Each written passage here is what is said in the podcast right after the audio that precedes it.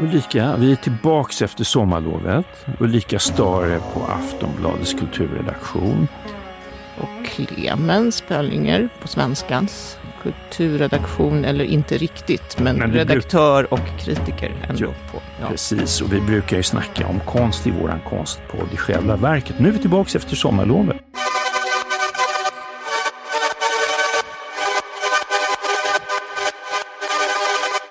Framför oss har vi eh, en väldigt, väldigt tjock bok om, om Moderna Museets portalfigur Pontus Hultén. Eh, någonstans mellan 800 och 900 sidor. Eh, Rikt illustrerad. Eller ja, nej det är det faktiskt inte. men no några... Lite bilder ändå. Ja, men Pontus Hulténs kända mustasch är med i alla fall. Och, och hans glasögon. Och ja. glasögonen. Och sen så har vi, har vi lite tyska konstskandaler som vi skummar över. Och sen är det ju galleriöppning, alltså det är konstsäsongen är igång igen efter sommarlovet och häromdagen var det vernissagedag. Så vi har, det är väl ungefär vad vi kommer hinna med. Ja, det är vad vi har idag. Titta på ditt eh, museiliv då. Eh. Har jag haft ett museiliv? Eh, ja, men det har du väl i allra högsta grad haft? Nej, det hoppas jag verkligen att jag inte haft. Men jag, du har haft ett liv ja, utanför museet menar du? Ja, det hoppas jag. Men har du haft ett på museet också? Ja, jo. Men, Men eh, Pontus Hultén, vi har båda eh, försökt hinna läsa den stora tjocka boken. Eh, jag har inte kommit igenom den kan jag säga, men han var ju en, en legendar. Det får man väl säga, det är en legendar med ja. ett något nedsmutsat eftermäle på grund av den här Brillo-skandalen. Ja, det är ju det som man får upp om man googlar på Pontus Hultén så får man upp att han prånglade ut förfalskade Andy Warhol-verk i form av tvättkartonger som uppgav, då föregavs vara gjorda av Andy Warhol men i själva verket var gjorda tror jag, på Modernas ateljé inför en Warhol-utställning. Ja, eller de första som gjordes var ju eh, inför en Warhol-utställning när Warhol var i livet, som så. han ändå godkände. Just det, så Sen var det. snickrades det ett gäng till i Malmö. Så. Det är väl de som, som då inte är godkända. Ja precis, och då har det spekulerats i om Hultén, då, den gamla anarkisten, skämtade med konstmarknaden eller om han var en bov, om man kom väl fram till det senare då. Aha, jag, jag vill ju gärna hålla mig till tidigare faktiskt. Ja. Hans anarkism, jag vet inte hur, eh, ja, lite salongsanarkist kanske man skulle kalla honom. Men... Jag, jag tror det var lättare på 50 och 60-talen att vara salongsanarkist. För mm. att det var, allting annat var så propert och ordentligt. Ja, man eh, har väl retat sig på saker. Det är det vi är till för att vi ska reta folk lite grann. Att vi ska sätta en del frågetecken och så. Ja, precis. Men sen tänker jag också på Britton i boken. Han försöker beskriva den här anarkismen och då någonstans skriver han att ah, Hultén blev så frustrerad av att vänta vid rött ljus. det, kanske inte, det kanske inte är anarkism i mitt huvud. Att, att man liksom Nej. alltid vill jag vet inte att det är så individualistiskt. Nej men precis, alltså man kan, jag tror så här att man kan karaktärisera Pontus Hultén som en man som, han vill ha något så, så tar han det. Ja men precis. Eh, och, och, och det är en personlighetsdrag som är sådär lite omnipotent eller om, för att använda en billig psykologisk mm. term. Det verkar, och den bilden tycker jag man får i Eh, båda böcker om Pontus Hultén, Andreas Gedins bok om Pontus Hultén som, som handlar om framförallt om det här eh, fantastiska verket Hon på 1960-talet. Den kom 2016 och nu denna bok som, som är alldeles, alldeles ny. Mm, ja, man får, man får den bilden, ja, absolut. Av, eh, fast jag blir, jag blir lite provocerad av att Britton inte nämner Gedins bok i avsnittet om hon. Nej, men det, inte, den, den finns med som i referens i, i långt den bak. Den finns i litteraturförteckningen, men det är inte som att han tar upp den. Och då funderar jag på, först tänker jag att det här är något statement, men sen tänker jag också att han har hållit på att skriva den här boken i är det, var det sju, åtta år? Nio, nästan, nio nästan år. Nio, ja. ja. nio år. Och, och eh, han hann ju börja skriva alltså för, för länge, länge sedan, mm. på 90-talet redan. Så det här är ett ja. fantastiskt verk på så sätt att det innehåller en mängd intervjuer med ja, de som har träffat Hultén och eh, då som var högt upp, konstnärer, eh, folk runt omkring honom som då på den, när, när, var högt upp i åldrarna, 80-90 mm, mm, år ja, gamla. Han hann ju prata med dem, ja. Precis. Ja, precis. Så, så det kanske är, ja, det kapitlet där Gedin kunde ha citerats skrevs väl helt enkelt längre tillbaks. Och har inte uppdaterats. Det är liksom en ackumulerad biografi som liksom har, när den skrivs under så lång tid så blir det svårt att ta in kanske nya, nya röster och nya verk. Det kan jag tänka mig. Men, men man kan väl säga att Pontus Hultén eh, då inte är så bortglömd kanske som, som Claes Britton hävdar.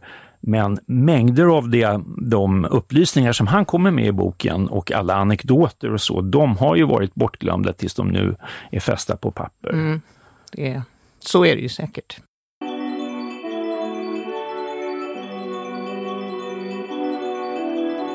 Vem var den Hultén? Man blir ändå lite osäker. Man blir mer och mer osäker ju mer man, efter hundra sidor till, blir man ännu mer osäker. Med sån här omnipotensen, anarkismen. Patriark. Patriark, stor och kraftig och liksom körde både motorcykel och vespa efter, jag läser som det också ligger i mitt intresse. En svensk macho. Ja, lite så. Och samtidigt väldigt eh, kunnig i konsthistoria faktiskt också. Han höll ju på med Vermeer Ja. innan han gled in på den moderna konsten.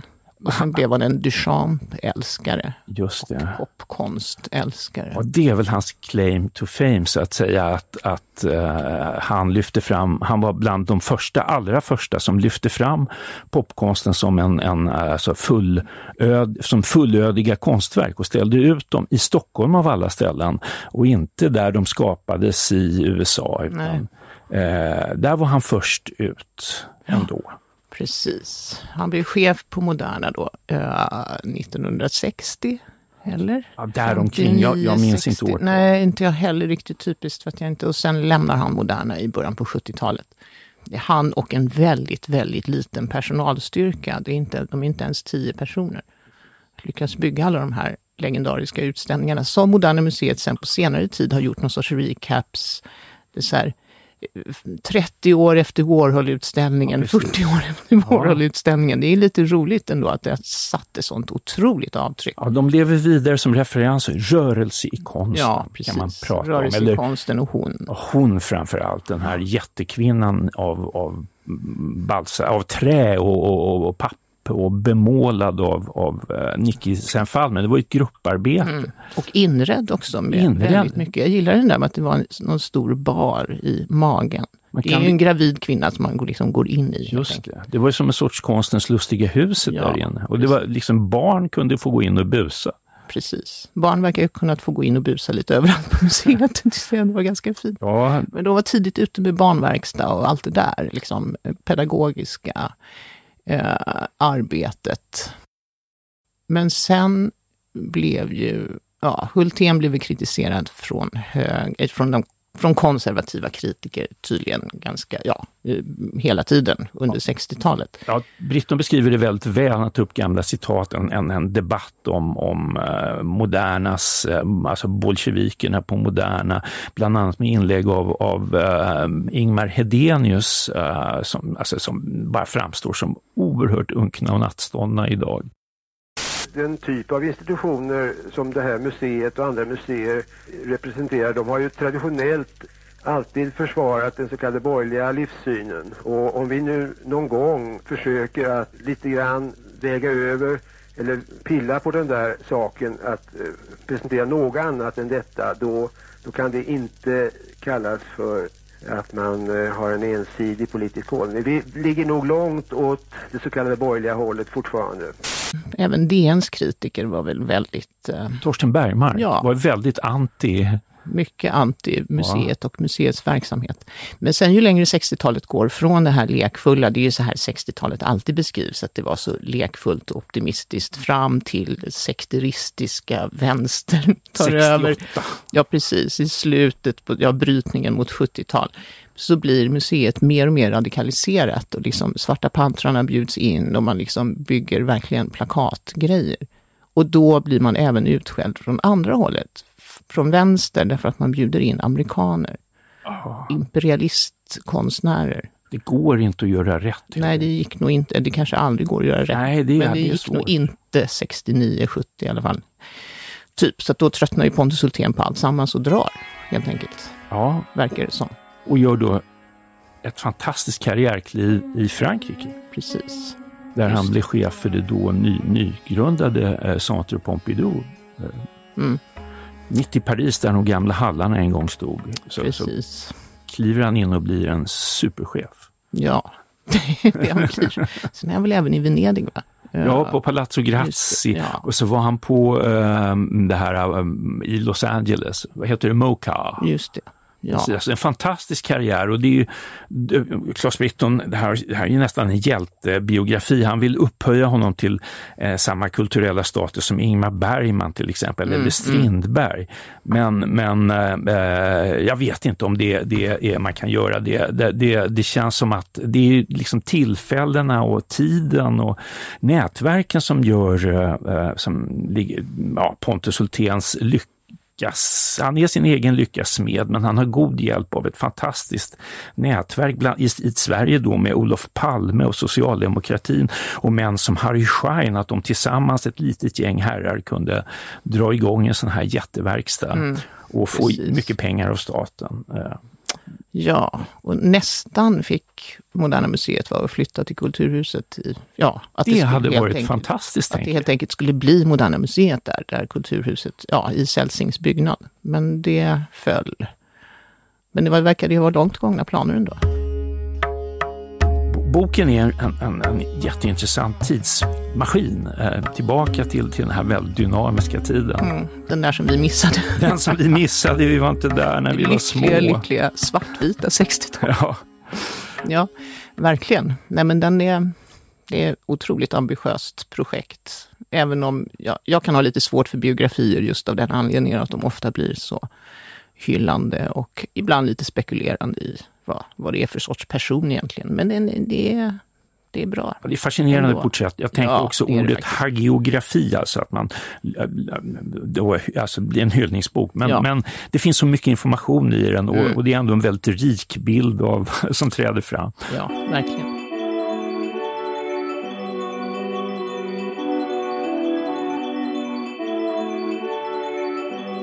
På den tiden så provocerade ju Moderna Museet något otroligt. Och, och ehm, då kan man fråga sig vad konstprovokationerna är idag och då svaret är naturligtvis de är i Tyskland. It is one of the biggest art events in the world and one of the most groundbreaking. But this year, its, its opening is marred by controversy. Documenta is an exhibition that takes place only every five years in the German city of Kassel. Precis, And de är inte på Moderna. inte än, vi får se.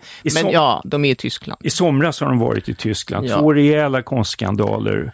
Man kan väl säga att senaste som briserade är ändå Berlinbiennalens, eller? Ja, det är det ju. Och du har ju varit där och kan- kanske Jag kan... har ju varit där och jag har ju sett det här verket som, ja, det protesterades faktiskt mot det ganska, ganska omgående tror jag. Det är ett verk som är försett med en trigger warning eh, i Berlin, i eh, Hamburger Bahnhofs tillbyggnad. Där visas det i en liten liksom, labyrintisk konstruktion där en fransk konstnär Jean-Jacques Lebel har förstorat upp de här eh, mobilfotona som amerikanska soldater och fängelsevakter tog i Abu Ghraib. De här liksom tortyrbilderna där de liksom så här tummen upp och ja, det är irakiska fångar från början av 00-talet med, med så här huvor på sig och de liksom förnedras på olika vis. Det är och de- dokumentära bilder tagna av, av, Av de förövarna själva. Ja, precis, som, sen, som ju spreds då. Och de, om inte jag minns fel, så straffades väl de, va? de Ja, visst. soldaterna Absolut. då. Lebel har förstorat upp de här bilderna precis. gigantiskt. Och så eftersom det också är byggt i något sån här labyrintiskt rum så tvingas man också stå jävligt nära och det blir otroligt, det blir som en sån här mardrömspromenad. Man kommer inte ut därifrån och liksom, ja. Men man, ja, det är också då försett med någon sån här, det här är känsligt innehåll, varning, varning. Men då har ju då de irakiska konstnärerna som också ställer ut precis intill, de har ju protesterat och nu då faktiskt dragit tillbaka sina verk. Ja, de är inte med längre. De vill inte vara med. De tycker att det här är integritetskränkande. Och det, är, det kan man ju absolut hålla med om att det är. Men det är ju också offent, redan offentliggjorda bilder. Jag tycker att det är lite svårt faktiskt. Men visst, den här franske konstnären, han kommer ju helt utifrån. Han har ju ingenting. Han har inget med det här att göra. Nej, egentligen. så det är klart att, Han- att man alltså, verkligen kan uppleva det som spekulativt. Ja, Lite exploatering. Ja, precis. Precis. man förstår känsligheten ändå, alltså att ställa ut irakiska konstnärer vägg i vägg med det där, det, det Ja, nej precis. kanske var okänsligt. Det var det ju. Då kan man ju fråga sig hur, hur kuratorerna hade tänkt, att de inte liksom... Det måste vara konstigt som konstnär ställa ut på en utställning och, och liksom ställas inför faktum att oj, här hamnade jag. Ja, alltså kuratorer är ofta någon sorts konstens diskjockey som gör sin DJ-mix med verken. Precis. Och här, här har de väl tyckt att det var himla fint att ha dem intill varandra. Mm. Ja. Ja, jo, det tyckte de, men ja, nej, det, det illustrerar väl någon sorts hierarkisk, eh, liksom, vad ska man säga, eh, fulländad hierarkisk ordning i konstvärlden som man nu har rätt att protestera mot faktiskt. Ja. Men, eh, och då, då kan man ju säga att den andra skandalen, ja, det här blir ju smärtsamt för det är, den andra skandalen. va? Ja, det blir ju smärtsamt när två stora konstskandaler i samma, Ja, samma sommar. För att dokum, skandalen på Documenta är ju egentligen grundar sig i att det inte var en hierarkisk ordning. Att det var en kollektiv process i Kassel och utan någon typ av kontroll uppenbarligen någonstans då som gör att, att det här indonesiska konstnärskollektivet eh, Juan Grupa.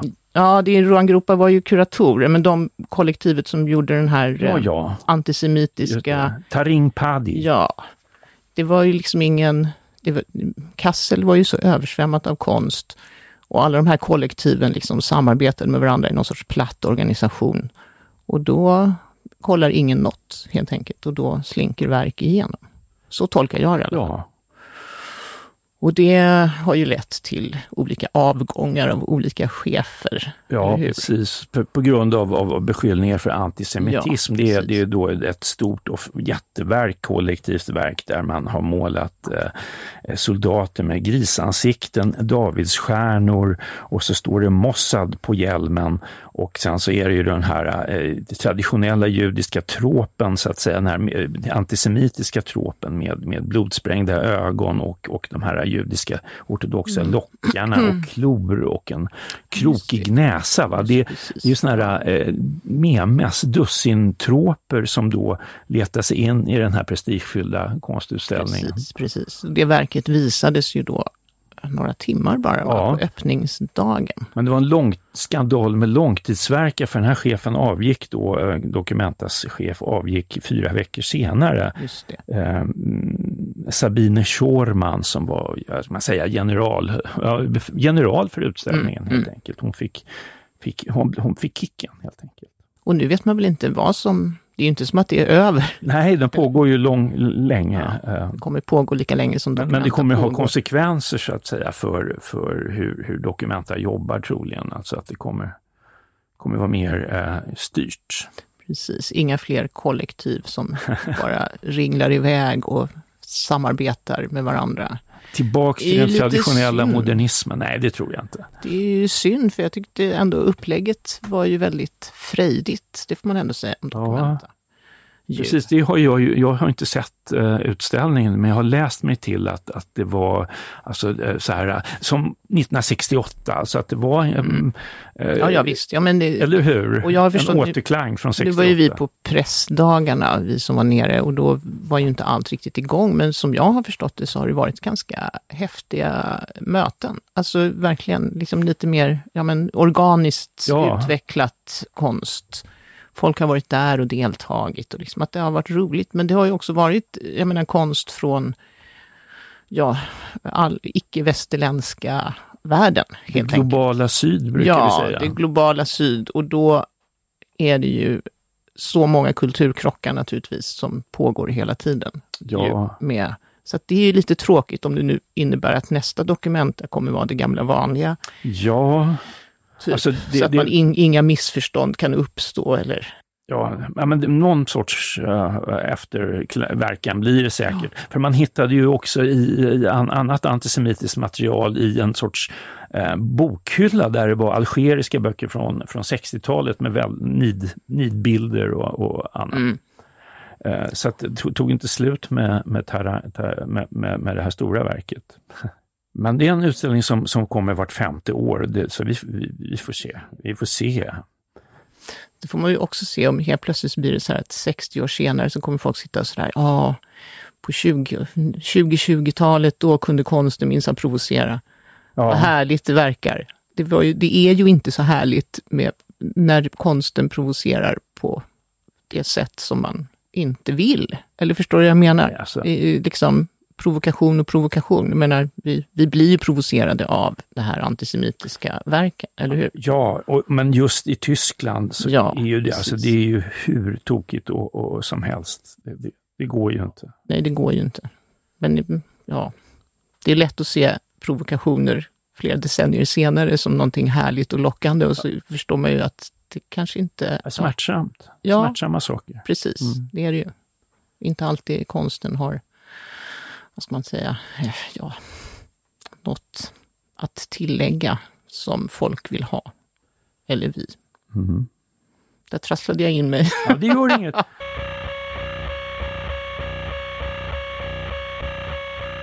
Så konstsäsongen är ju igång igen.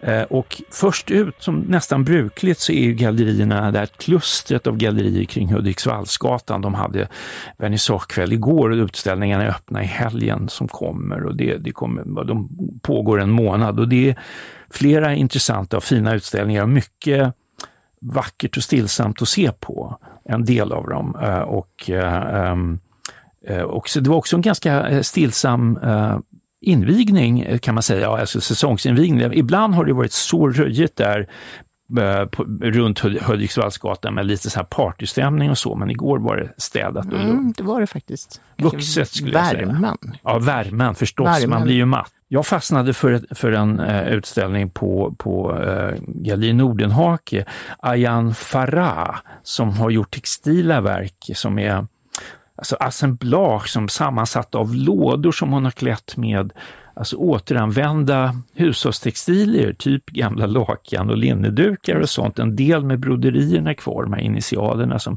kvinnor kanske för mest för broderade på sin Till brudkistan. Ja, lite Nej. så. Och så har de färgat dem oerhört subtila, beigegrå, nästan som, alltså man ska skoja till det, men det kanske man inte ska, men som i sådana här mäklarannonser nu för tiden, de här mäklarpastellerna. Ja, Som, eller i, i, alltså de här lite beige och lite, lite grått. Men här, hon arbetar med egen framställda pigment eh, som, som eh, rost, lera, lite indigo och ringblommor och, och har färgat in de här eh, verken som, som hänger på väggarna som en sorts tysta, lågmälda, lite minimalistiska tycker jag. Mm. Eh, jag tyckte de var fantastiskt fina faktiskt. Vackra, Ja, vackra tyckte mycket. jag. Och, man kunde ju associera till någon sorts bildserier på någon, någon sån här blekta foton nästan, vissa av dem. Alltså att de beskrev någon sorts förändring eller någon Mm. rörelse på ett, ja, på ett väldigt subtilt sätt. Men eftersom det var Poetiska liksom bildserier Mm. nästan. Mycket poetiskt. Och Ayan Farah är en svensk-somalisk konstnär. Det här är hennes första sto stora utställning i Sverige. Det nästan var den jag gillade mest av, av öppningsutställningarna. Jag, jag minns att du gillade Amalia Bille på Berg Gallery, de här fina stora Ja, keramikhuvorna. de stora, stora, väldigt påträngande huvudena. Ja, Ja. precis. Jo, men det, ja, ja, de var faktiskt eh, det var ganska häftigt för att de var verkligen bara hopklumpade Ja. i ett ganska litet rum. Överväldigande faktiskt. Ja, faktiskt. Och roliga tycker kropparna. jag. Ja, jo, men lite de läskiga. Var, ja, ja, Men, men, verkligen. Nästan hotfull nivå. Nej, inte riktigt, men, eh, men ja, påträngande. De var fina. En annan jag tänkte på var Fredrik Söderberg som ju river sina pigment själv och har in ädla metaller, lapis lazuli. Och hans, hans verk liksom glimrar av, av, av de här alltså färg, Mm, färg, färgerna. Och här har han gått loss på nationalromantiken på något sätt. Och bland annat målat in eh, Carl Larssons stora eh, i entréhallen till Nationalmuseum. Vad heter Midvinterblotet? Va? det, ja. Har han, har han, han har gjort en miniatyr av det och fogat in det i ett annat verk. Ja, en fasad va? Fasad. En fasadmålning. Det var ju Ja. ganska, det var ju lite roligt. Ja, och så finns det lite vanvördigt. runor och lite, lite fornnordiska eh, återklanger. Mm. Eh, man får leta massor späckat med referenser Mm, mm, bland alla Ja. vackra färger. verkligen. Mm. Ja, lite väldigt eget spår. Mycket, helt. Han, han, han, precis, han följer sin egen bana. Sen var vi på ett hyfsat nyöppnat galleri också. Ja, Galleri Andys. Andy. Precis, det ligger ju nära de andra. Det är ju bara ett, sten, ett stenkast eller två därifrån, Mm, På, längre ner på Sankt Eriksgatan. Det var kul. Det var kul. Det är Jonas Nobel som, som han rör sig i rummet mellan design och konst och, Mm. och ehm, han, han, han eh, ska man säga, ifrågasätter eh, representationen hela tiden. Mm. Och, och här, jag fastnade ju förstås för eh, en mix av motorsågsskulptur, Mm. gul färg och en 3D-printad skruvad näsa. Det var en del näsor överhuvudtaget. Mycket sig. näs och en del Ja, snor ja. alltså. Ja, 3D-printat precis, snor också. precis. Ehm, ja, det, var en rolig utställning tycker Ja, jag. det var det faktiskt. Ja. Verkligen. Jag gillade också den här motorsågsskulpturen. Med det märkliga ögat. Ett, Mm. ett enda klotrunt öga som liksom tyckte stirra på en. Mm, Verkligen, var man än var i rummet. Ja, lite så. När vi pratar om näsor, Ulrika. Vi, vi träffade en Malmö FF-supporter Precis. ehm, och du hade en AIK-tröja, får vi väl det var medan jag fortfarande var glad. Ja, innan förlusten. Innan matchen, ja. Men vi Precis. träffade en Malmö FF-supporter som lät, lät förstå att någon på Moderna Museet har koll på var Zlatan-statyns näsa finns. Och den skulle inte ställas ut på museet förstod jag. Nej, nej, Utan kanske det var inte närmaste tiden. Nej, kanske blir öppningsutställning på Moderna Malmö. Bara näsan. ja den kanske förgylls. Precis. Var den inte gyllene förresten? Jag var ja, lite gud, bronsig i alla fall, Ja, definitivt. Men, men precis, det var ju den, den eh, stora eh, Zlatan-skulpturen, eh, väldigt eh, porträttlika, som vandaliserades och det grövsta, som attackerades och upprörda Malmö FF-fans. Ja. Men det, det är någon sorts Malmö-grej det här, Mm, som, som jag precis. som utomstående inte har riktigt insyn i, men det bara Ja, det- dök upp igår, Ja, ja det, apropå näsor. precis, precis. Näsan finns, eller det finns kontroll över näsan Ja. på något sätt inifrån det statliga museet. Det var ganska... Det är ju en Var provokation. det att dra det för långt? Det, det är en provokation. Näsan finns på Moderna i själva. Nej. Nej, det tror, Nej, det vi tror inte. inte det. Nej, Nej. det gör den inte. Nej, det gör den inte.